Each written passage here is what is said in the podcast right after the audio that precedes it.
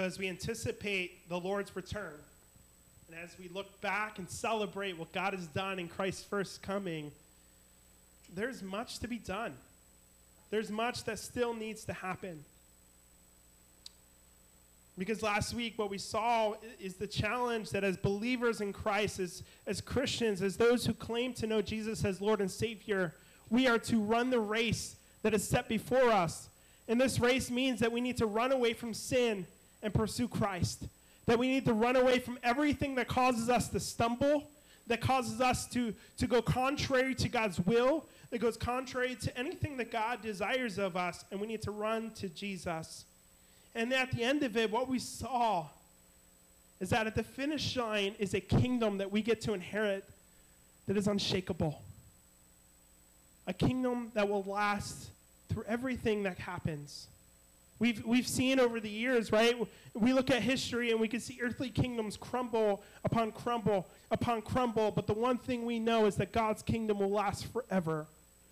And that's the celebration that we get to have. And God, at the end of that, said that He is a consuming fire, which means that we are going to be put through fire.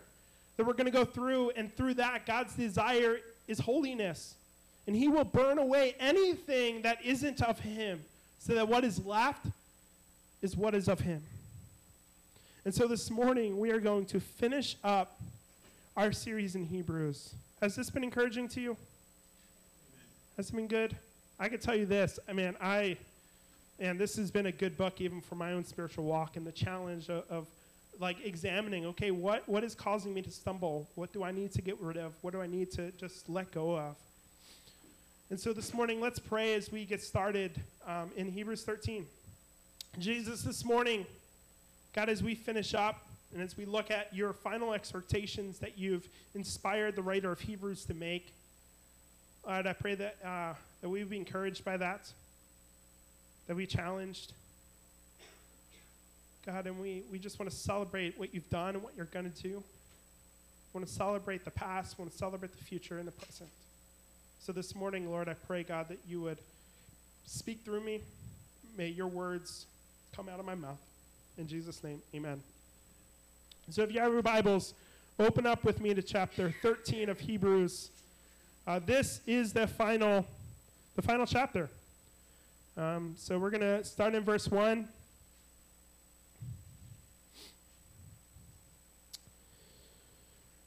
And it just says this Let brotherly love continue. Do not neglect to show hospitality to strangers, for thereby some have entertained angels unawares.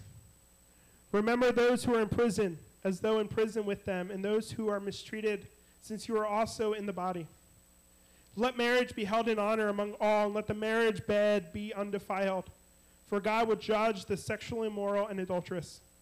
Keep your life free from love of money, and be content with what you have. For he has said, I will never leave you nor forsake you. So we can confidently say, The Lord is my helper. I will not fear. What can man do to me? Remember your leaders, those who spoke to you the word of God. Consider the outcome of their way of life and imitate their faith. Jesus Christ is the same yesterday, today, and forever. Amen. Do not, let, do not be led away by diverse and strange teachings, for it is good for the heart to be strengthened by grace, not by foods, which have not benefited those who devoted to them. We have an altar from which those who serve the tent have no right to eat. For the bodies of those animals whose blood is brought into the holy places by the high priest as a sacrifice for sin are burned outside the camp. So Jesus also suffered outside the gate in order to sanctify the people through his own blood.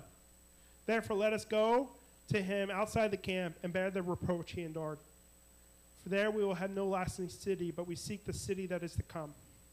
Through him, then, let us continually offer up sacrifice of praise to God, that is, the fruit of lips and the acknowledge of his name. Do not neglect to do good and to share what you have, for such sacrifices are pleasing to God.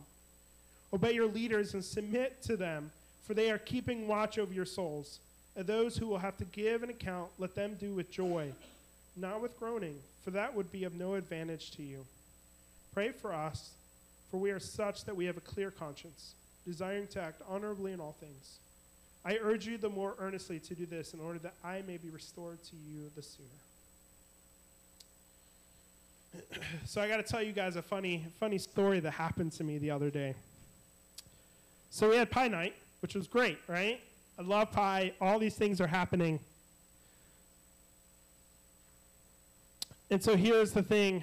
Uh, when we got here, on the way here, I said, Oh, Becky, don't worry. I'll get a ride home. I'll get a ride home. I'll ask somebody to give me a ride home. And so she told me, She's like, Make sure that. Pay attention. Make sure that. And so I get here. We enjoy pie night. It's in my mind. We begin to set up Christmas gifts. And then Sheila and I get away with uh, setting up the new keyboard and trying to adjust everything that I lost focus and forgot. So it's 9 o'clock. Everyone's left. I go walk outside to go to lock the door and turn around. I realize that my car's not here. All right, so I'm like, all right, Becky's home and sleeping. I'm not going to disturb anybody else. I don't want her to get up and have to get out in the cold again. And so I start running. I start walking home. I get to the end of the road here, um, about to make a left on the major road, and right pulls next to me is a cop. He says, Hey, is everything okay? I said, Sir, can you give me a ride home? I said, Here's what, here's what's happened. I blinked out. My wife left. I had pie night. I'm the pastor here, by the way. I'm pastor of this church. My wife left. I totally forgot that I had to find a ride home, and everyone left. And so I'm trying to get home. So he calls it in. He gets out. He says, Let me see your license. I said, okay, here's my license. So he calls in. He has to do a background check on me right then and there. So he calls in, check my license, and uh, I'm clear. Good, right? Amen. I'm clear. Great. And so he's like, hey, do you have any guns or bombs or anything on you? And I said, no. And so I get in. So he's like, all right. He's like, you can get in the back of the cop car. He's like, just to let you know, it's not going to open from the inside. And I'm over here going, I never imagined that I'd be in the back of a cop car. but here I am, driving home in the back of a cop car. And in the three minutes of finding home, here are some of the things that I found out about him. He got married in this church. His daughter got married in this church. And he's been a cop for 26 years. And I say all that for many different reasons. But when we read the book of Hebrews, the one thing that keeps popping up is pay attention. Right? Pay attention. Don't forget. I totally forgot. And as a result, like, you know, this happened, but I'm so thankful because in the process of that happening, I got to hang out with a stranger, somebody I didn't know, find out about his life, find out about everything that's happening to him. And, and the one thing that I got to say through all this is that, you know, last week we, we talked about how God disciplines us and God puts us in, in avenues and places for us to grow and closer to Him, for us to, uh, to pay attention, to, uh, for us to just fall in love with Him and become more like Him. And sometimes he, he allows things to happen through our forgetfulness and things like that. And while it was awkward at first to ask a cop if I can get a ride home, I'm grateful for that opportunity because it really got for me to help to understand where he's at, his perspective on life. Um, and, and, we got to talk about all the things that, that are happening to cops around the world. And, and the, the, the unfortunate thing that, that the cops are just stepping down. They're tired of dealing with everything that's happening, and, and so they're, they're stepping down, and, and they're, they're tired. They don't see the light at the end of the tunnel, and for them, a lot of them don't, don't want to persevere. They want to they want to go on to a new job and they want to do things. And you look around, and, and unfortunately, that's going to harm society. As more cops step down and less cops are coming up, it's not going to be good. But in the mindset of that, as Christians, we're called to persevere. It's so easy for us to say, you know what? I don't want the pressure anymore. I don't want the I don't want the weight uh, of sharing my faith anymore. I don't want the weight of striving for holiness anymore. I just want to live my life and I want to do the things that I want to do. And, and as Christians, Christ is saying, no, persevere. Because the light at the end of the tunnel, we get to see that light at the end of the tunnel. We get to see that, that the kingdom that is ours in Christ of heirs is glorious and great. And the writer of Hebrews is finishing up this letter to these Jewish Christians who, who, who are considering just to give up. And he's saying, don't give up because the prize is so worth it. The temporary pain of what you're facing is totally worth it. And unfortunately, a lot of things that we experience on earth like are totally contrary to what Christ can give us. For some police officers, yeah, there is no light at the end of the tunnel, and the best thing for them is to step down to pursue something else. But as Christians, our calling is to persevere because what is to come is greater than anything we can experience on this world. And that's exactly what is happening here. And so he, he finished this up this letter to the Hebrews. And I don't know about you. Um, I, I know for me, like, man, I miss letter writing. I miss being able to read someone's handwriting and, and, experiencing all they're experiencing to the point that I still have all of Becky's letters that she wrote me when I was dating. And every once in a while, I, I get to look at them and encouraged uh, by where we were and where we're at. Um, and, and so he is finishing up this letter, and he gives all these little nuggets and he's challenges that, that he's challenging Christians to do. And this is the first one. We are called to be a family that loves each other. He says, Love with brotherly love. Love your brothers and sisters in Christ. Continue to do that because as persecution gets harder, you need the encouragement of each other to get through. Next one is this we are called to be a body of believers who are intent about reaching the lost. He says, Be careful how you act around strangers because you don't know who you're interacting with. I mean, for some of them, you can look at scripture and there's sometimes that they actually interacted with a angel and not realizing it. But our intent is be intentional about the people that we get to interact with on a daily basis. And, and I'm so thankful that I got to interact with the police officer here in town. But we never know. And so we got to be intentional about reaching the lost.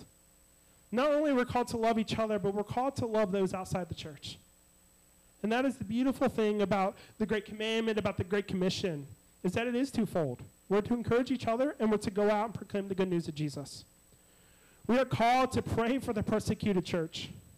We're called to focus and pray for those who are in prison. Because a lot of times, those who are in prison during this time were there because of their faith. And so he's saying, be careful, pray. Pray for the persecuted church. Pray that for the believers who, who are in prison. See, now, prison back then wasn't a time that you spent in for a length of time like it is now. You know, you get arrested, you can be in prison for five years. For them, it was a trial or until their debt was paid.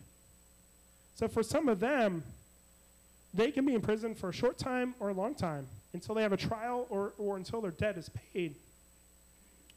But for them, it gets to a certain point and then they're sold into slavery back in the day. But the intention is, as believers, we could see across the world that Christians are being persecuted, Christians are being arrested, Christians are all these things are happening, and he's saying, pray for them as if you were one of them. So we're called to pray for the persecuted church. We're called to pray for those who are in prison. And I think this goes beyond that. I'm so thankful for the friends I have whose ministry is the prison who goes to the prison to proclaim the good news of Jesus. And I can tell you that here in the Alliance, in our district alone, we are, we are planting churches with people who, who are getting out of prison. We're planting churches that have a, man and, and woman houses. Why? Because we realize that Christ desires their relationship as well. And so I'm so thankful for that. Next one is this. Is that we get to show the world the importance and value in remaining sexually pure and honoring marriage.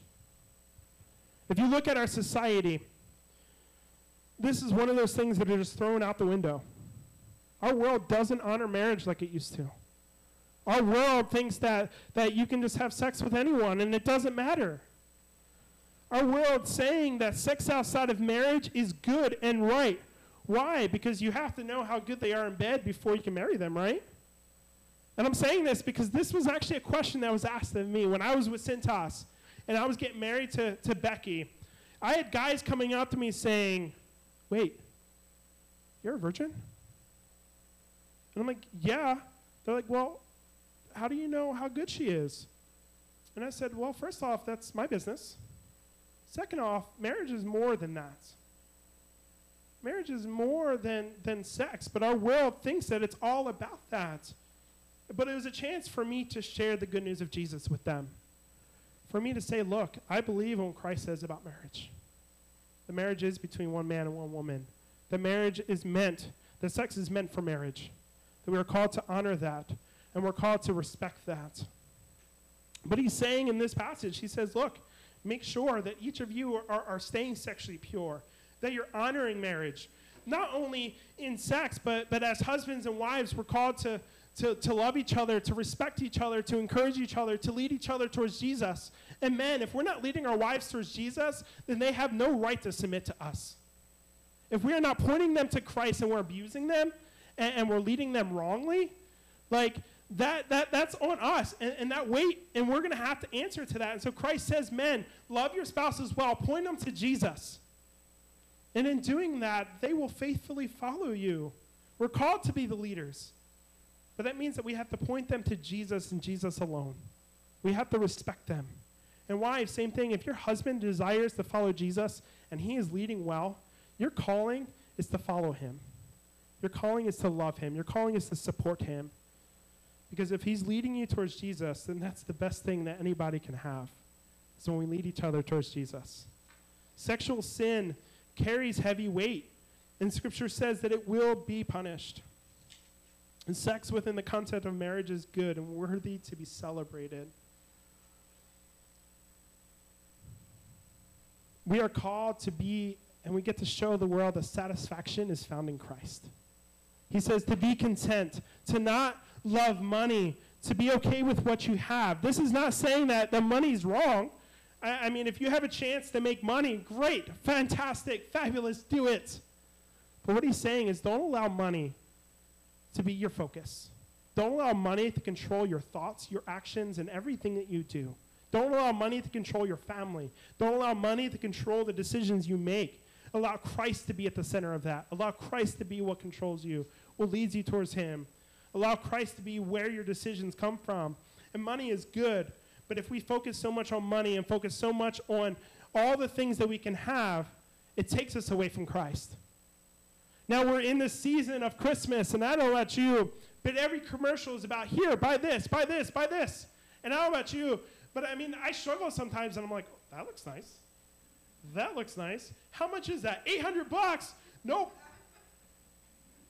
But we have all these things in the world that's coming at us, and the world's saying, buy this. You won't be happy until you buy this. You won't be happy until you have this. You won't be happy until you have this much money, and all these things.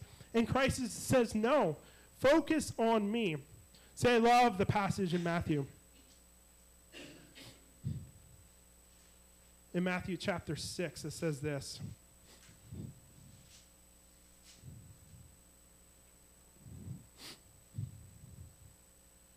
It says, Don't lay up your, for, your, for yourself treasures on earth, where moth and rust destroy and where thieves break in and steal. But lay up for yourselves treasures in heaven, where neither moth nor rust destroys and where thieves do not break in and steal. For where your treasure is, there your heart will also be. So, where's your treasure? Is your treasure in the physical, material possessions of a world, or is your treasure in Christ? And through Christ, you're content. Through Christ, you are satisfied. The eye is the lamp of the body. So if your eye is healthy, your whole body will be full of light. But if your eye is bad, your whole body will be full of darkness. If then the light in you is darkness, how great is the darkness? No one can serve two masters, for either he will hate the one and love the other, or he will be devoted to the one and despise the other. You cannot serve God and money. Therefore, I tell you, do not be anxious about your life, what you will eat or what you will drink, nor about your body, what you will put on. Is not life more than food, and the body more than clothing? Look at the birds of the air. They neither sow nor reap nor gather into barns, and yet your heavenly Father feeds them. Are you not of more value than they? And which of you, by being anxious, can add a single hour to his span of life? And why are you anxious about clothing? Consider the lilies of the field, how they will grow. They neither toil nor spin. Yet I tell you, even Solomon in all his glory was not arrayed like one of these. But if God so clothes the grass of the field, which today is alive and tomorrow is thrown into the oven, Will he not much more clothe you? O oh, you of little faith. Therefore, do not be anxious, saying, What shall we eat, or what shall we drink, or what shall we wear? For the Gentiles seek after all these things, and your heavenly Father knows that you need them all.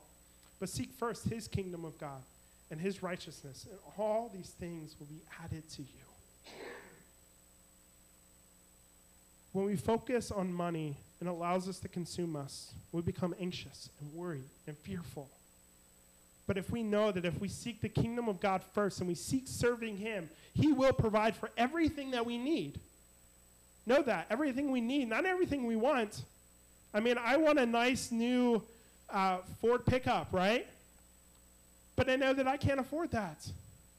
And so I'm driving around in a 2004 Toyota Corolla, thanking God that I can get from A to B.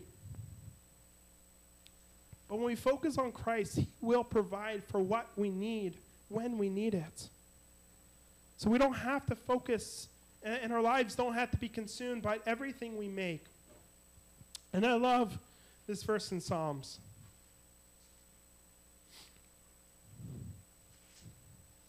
In Psalms 118, 10, actually, yeah, 118, 6.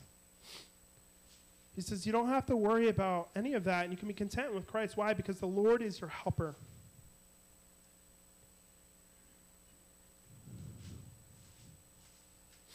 The Lord is your helper. And it says this The Lord is on my side. I will not fear. What can man do to me? The Lord is on my side as my helper. I shall look in triumph on those who hate me. And so he's encouraging, like, look to Jesus. And I love this, right? Psalms 118 is the center chapter in the whole entire Bible. There are exactly 594 chapters before and exactly 594 chapters after. And when you add those numbers together, it goes to 118 or 1118. And the verse at the very center of the Bible says this. It is better to take refuge in the Lord than to trust in man. It is better to take refuge in the Lord than to trust in man. When we think about everything that comes at us, all of our stress, all of our anxiety, all of our fears, it is better to trust and take refuge in the Lord and allow Him to provide for what we need, allow Him to comfort our anxiety, to comfort our fear, than to allow man to do that. And so we are to love Christ over money. And this is a hard one. But we are called to support, obey, and pray for the spiritual leaders that God has put here at Faith Bible Church. We are called to be obedient and to submit to their leadership. Now you might be thinking, man, like, what about, what if, what if they're not being obedient to the Lord? Well, if they're not being obedient to the Lord, then you don't have to submit to them as Christ's followers, as leaders of a church, our calling is to protect and lead the sheep that God has called us to shepherd well. But we can look throughout history and we can look even in recent events and we can see all the elders and all the pastors that are abusing their authority and their leadership and they're not pointing people to Jesus. They're not pointing people to the truth. They're leading them astray and they're hurting the body. And as a result, all of Christians and all leaders are usually sometimes lumped into that and it's unfortunate. Because we can look at everything in the world, right? Like, unfortunately, there are a few bad cops that, that mess up the whole entire thing, even though we know that there are great cops out there. There are great leaders that we have. And same thing in the church. As leaders, as Christians, as, as elders of this church, we are called to, to upstand the truth of Scripture, and we're called to lead you guys well. And if at any point we are not doing that, then we're not being the leaders that God has called us to be spiritual abuse, leadership abuse, elder abuse, pastor abuse is real. And we're not going to have it. And I got to say this out of all the churches that I've been a part of, I am thoroughly encouraged by the leaders that we have here at Faith Bible Church. Through our meetings and our interactions, I can tell that they absolutely love Jesus. They absolutely desire to hear from God. They absolutely desire to point this church in the right direction towards Jesus. Now, what this doesn't mean, right? As spiritual leaders, our calling is not to, to submit to your preference. Some of you here may, may love hymns, and that's all we want to sing, but the reality is, is there's so many other great Christian songs out there. And so when we, we, when we say we're, we're called to lead you spiritually well, we're called to point you to Jesus, it's not submitting to the preferences of our people. It's submitting to the Christ wants for our church. And sometimes that is a balance. Sometimes it's more than others. Sometimes it's making decisions that you may not like, but Christ has called us to do it. But the second that we're abusing our authority, the second that we're hurting you, the second that we are not pointing you in the right direction, is the second that we're not being be- obedient to what Christ has for us. And so the Hebrew writer of Hebrews says, Remember, look back, right? He says, Remember, those who speak to you the word of God, right? If we are speaking anything else but the word of God, then that's totally contrary to Scripture. We can look back, and he says, Remember your leaders, meaning look back. Some of them have, have given up their lives for their faith, they've been martyred. He says, Imitate them, obey and submit to them because what they teach is not because of them, but they're teaching what Christ has called them to teach. Right? Disciple making is to go into all the world and preach the good news of Jesus, baptizing them in the name of the Father and of the Son and the Holy Spirit, and teaching them to observe and obey everything that I've commanded you. So, as elders, our calling is to lead because of what Christ teaches, not because of what we want, but because what Christ teaches. They are the ones that have to answer to Christ. He says this He says they have to give an account. Your spiritual leaders have to give an account. And if they're not leading you well, they're going to have to answer to the Lord for that as to why you are not shepherding my flock well. Elders are put in place to love, serve, and lead the church well. And if they're leading well, our calling is to pray for them. Our calling is to allow their ministry to be full with joy. I've been a part of churches where elders were not full of joy and they were downtrodden and they were discouraged. And it didn't end up, it, wasn't well for the church because their ministry was more laborsome than joyful. See, the role of elder is a high calling. People don't go into church saying, you know what? True Christ followers don't go into church saying, uh, man, I, I want eldership because I want all the authority. They go into it because they said that Christ is, this is what Christ is calling me to do. But I've seen it, right? I've seen churches and I've heard stories where people wanted to become an elder because they wanted control. Eldership is not about having control of the church and making decisions. Elder is about leading and loving the flock well.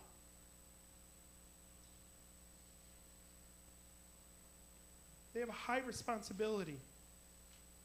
Every decision that we make as elders could either lead people away from Christ or towards Christ.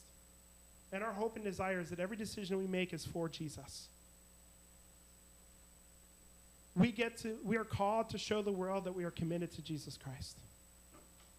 He's saying, stay committed, worship the Lord, allow your praises to rise, allow your lips to proclaim his name. As Christians, we get to show the world, hey, we're not changing. We love Jesus. We want to follow Jesus. We want you to follow Jesus. We want you to know Christ loves you, that Christ desires a relationship with you, and Christ has called us for his glory and his glory alone.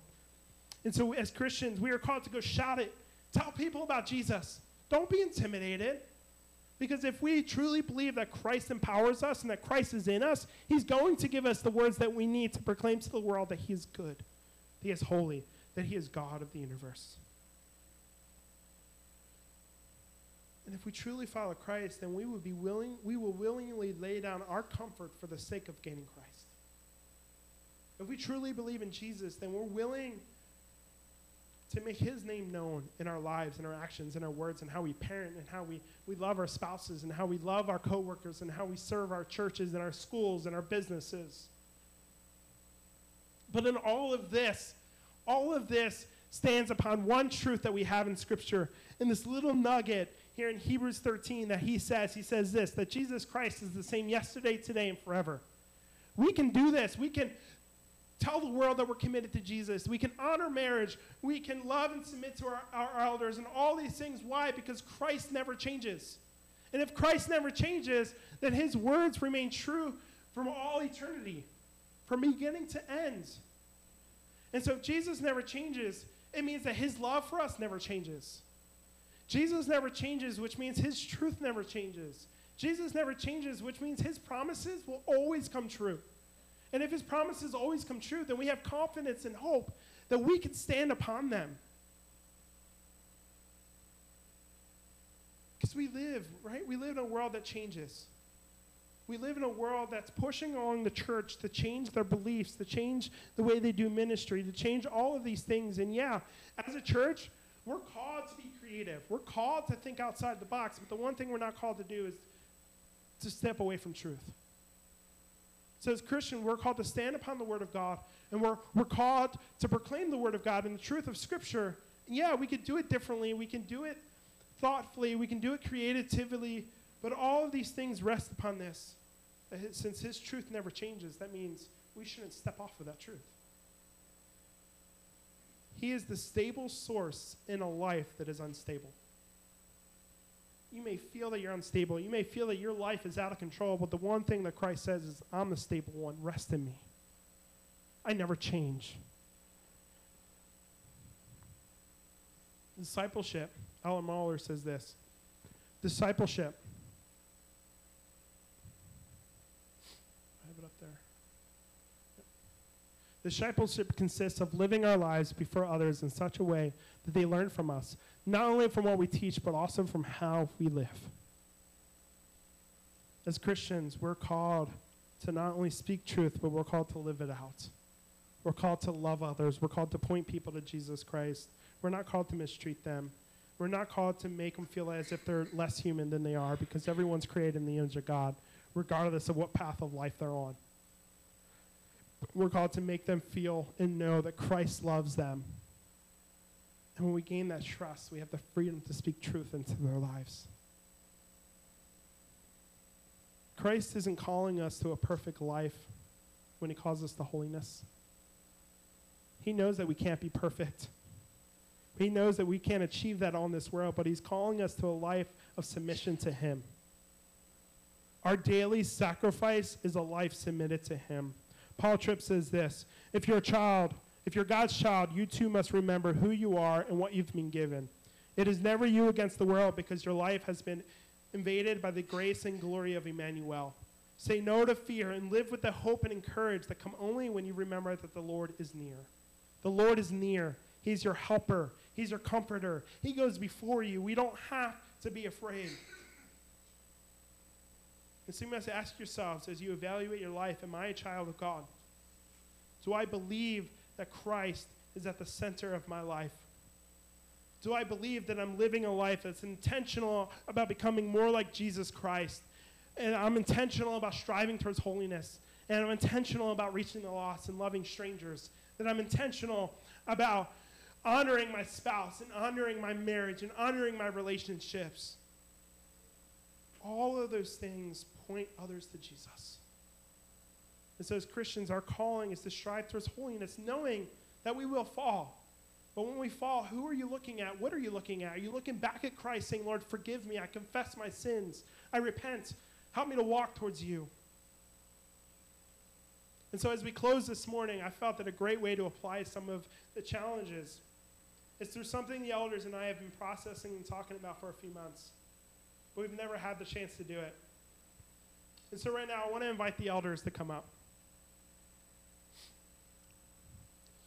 as far as I'm aware, as far as I know and I can see,